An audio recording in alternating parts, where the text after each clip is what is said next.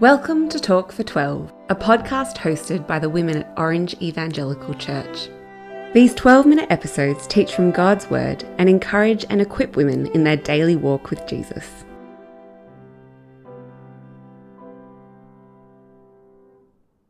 Welcome back to another episode of Talk for 12 as we continue to explore what it looks like to have confidence in God for our past, present, and future. My name is Mel, and today I'm joined by Kristy, who is going to open God's Word with us and explore what it looks like to have confidence in God in the present, in our everyday lives. Kristy is a wife, a mother of four, and loves to start her day with a run. With four little kids, she recognises that life is completely out of her control, and the only way to get through each day is to put her confidence in God, who is faithful in handling the everyday moments of life. Over to you, Kristy. Hi, I'm Kristy. Let me tell you a story about Elisabeth Elliot. She was a woman with a great confidence in God, and her life shows us what living with confidence in God can look like. She was an American missionary, married to Jim, and together they served God in South America, in the jungle of Ecuador. One day, Jim and a group of other Christian men went deep into the jungle to reach a native tribe with the gospel. These people were then known as the Auca Indians. They thought that their white visitors were cannibals, and so soon after the men arrived, the Aucas speared them all to death. Back at the missionary station, Elisabeth and the other wives grieved the loss of their husbands. For most of them, their time in Ecuador had come to an end. But not for Elisabeth. She stayed on, serving now as a widow with a young daughter. Two years after Jim's death, two women from the Auca tribe turned up on Elisabeth's doorstep. She invited them in. They lived with her. They taught her their language and asked her to go back with them into the jungle to live with the tribe. I can only imagine the trepidation she must have felt, the fear and distrust. It's the kind of situation where the rubber really hits the road, isn't it? Where God presents us with an opportunity to trust and follow Him, but where doing so would come at a great personal cost. Elisabeth had a friend who knew the Aucas, so she asked them what the potential outcome would be if she went. The friend said that the Aucas would probably kill her, take her daughter, and raise her as one of them. Elisabeth was horrified. Here was God presenting her with an opportunity to follow his command of going and making disciples, but at such a cost. What would she do? She counted the cost and she resolved to go.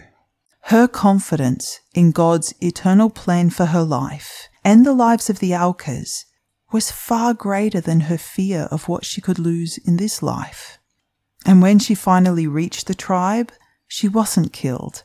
She and her daughter lived with the Aucas for two years before returning home to America. What did she do during those two years? She translated the Bible into the Aucas language. She taught it to them. She told them about Jesus. She invited them into a relationship with him for their forgiveness and salvation, and they accepted. The whole tribe was saved, including the men who killed Jim. Now, Elisabeth made some pivotal decisions during this time, like her decision to stay after her husband had died, to welcome the two women into her home, to follow them back into the jungle, to work so diligently at translating the Bible. Decisions that required her to lay down many aspects of her life, like her safety, her security, her comfort, other opportunities to live out her potential. She laid them all down to obey God's command to love others. I'm sure she thought of many reasons to not go into the jungle, but ultimately her decisions reflected her steadfast confidence in God, confidence to submit to his authority and obey his commands, commands to love others and go out and make disciples for Jesus. Her confidence saw her willing to lay down her own life for the sake of others. Today, I'm talking about how we as Christians can demonstrate our confidence in God through the way that we live in the present, specifically through how we obey God's command to love others.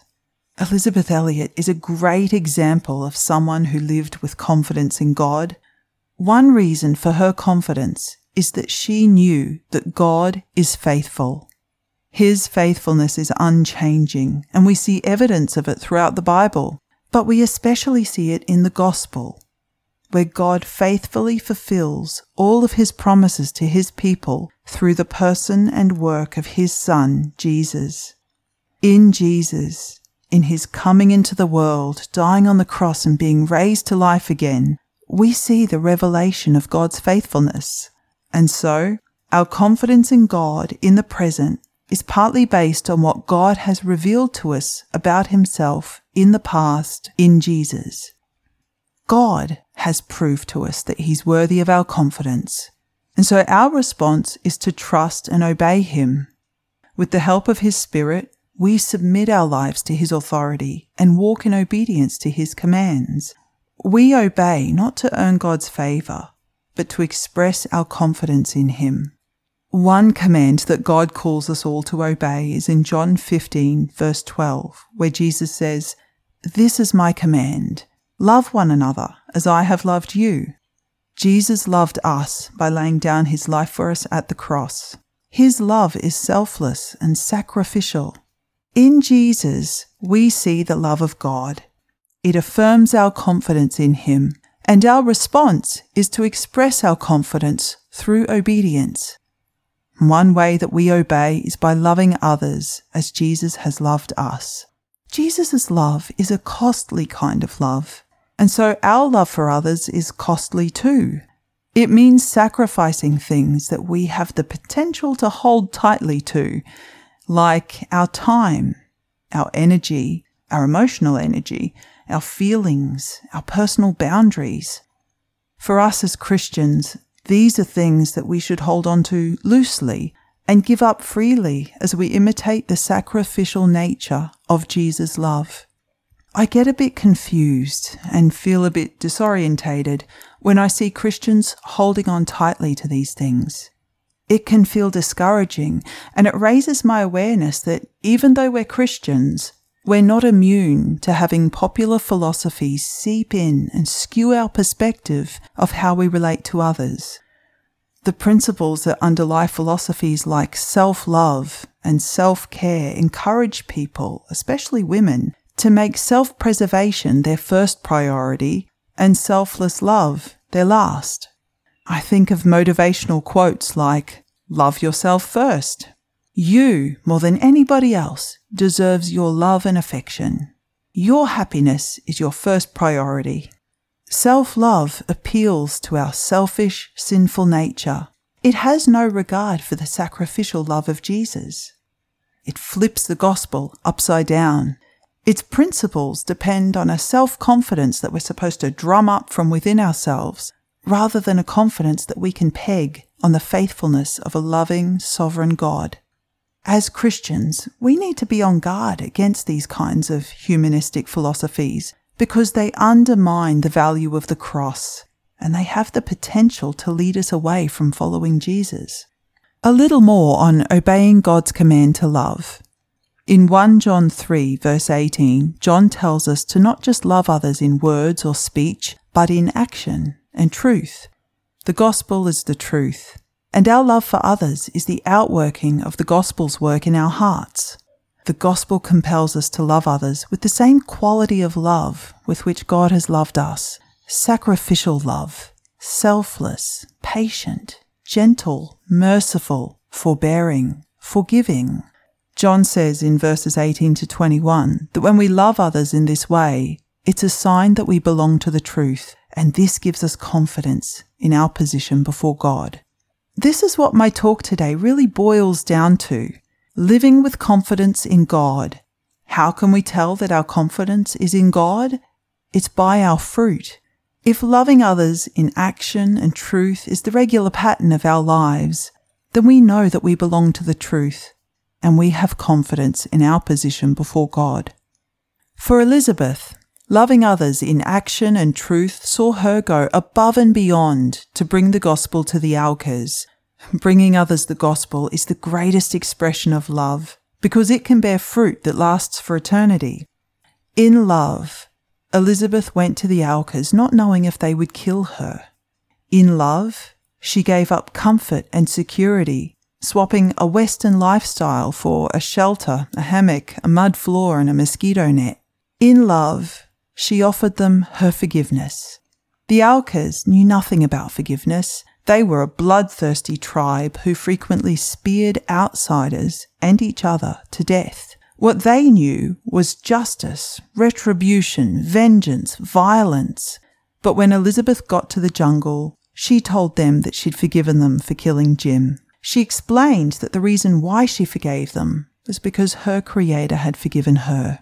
She shared with them the news of God's forgiveness through Jesus, and this became the catalyst for their transformation from bloodthirsty murderers to forgiven Christians who forgave others.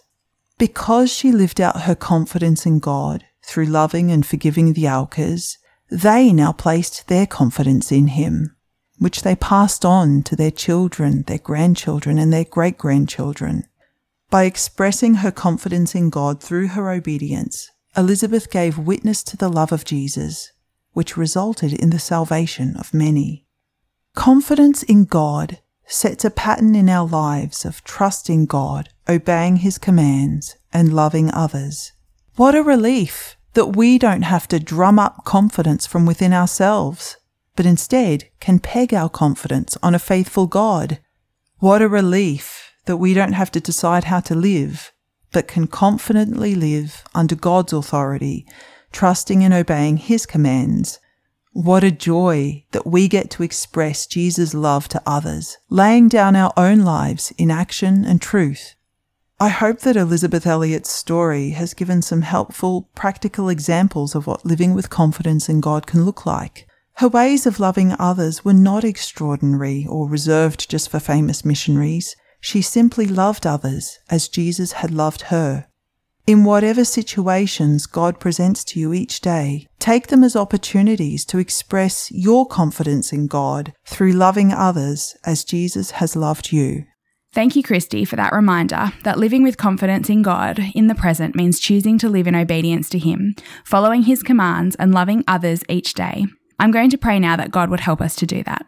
Father God, help us to have confidence in you, knowing that you are faithful. Help us to express our confidence in you through daily obedience to you. By your Spirit, show us the areas of our lives where we are not being obedient to you and your word. Guide us to make changes, throw off any sin that entangles us, and walk in faithful obedience to you. Amen. Please join us next as we hear from Jan about why we can have a sure and steady confidence in Jesus for our future. We hope you enjoyed this episode of Talk for 12. For the show notes and resources of this episode, or to email us, visit the podcast website at oechurch.org.au forward slash talk for 12. That's the number 12 in numerals 1 2. Thanks for listening. We hope you join us next time.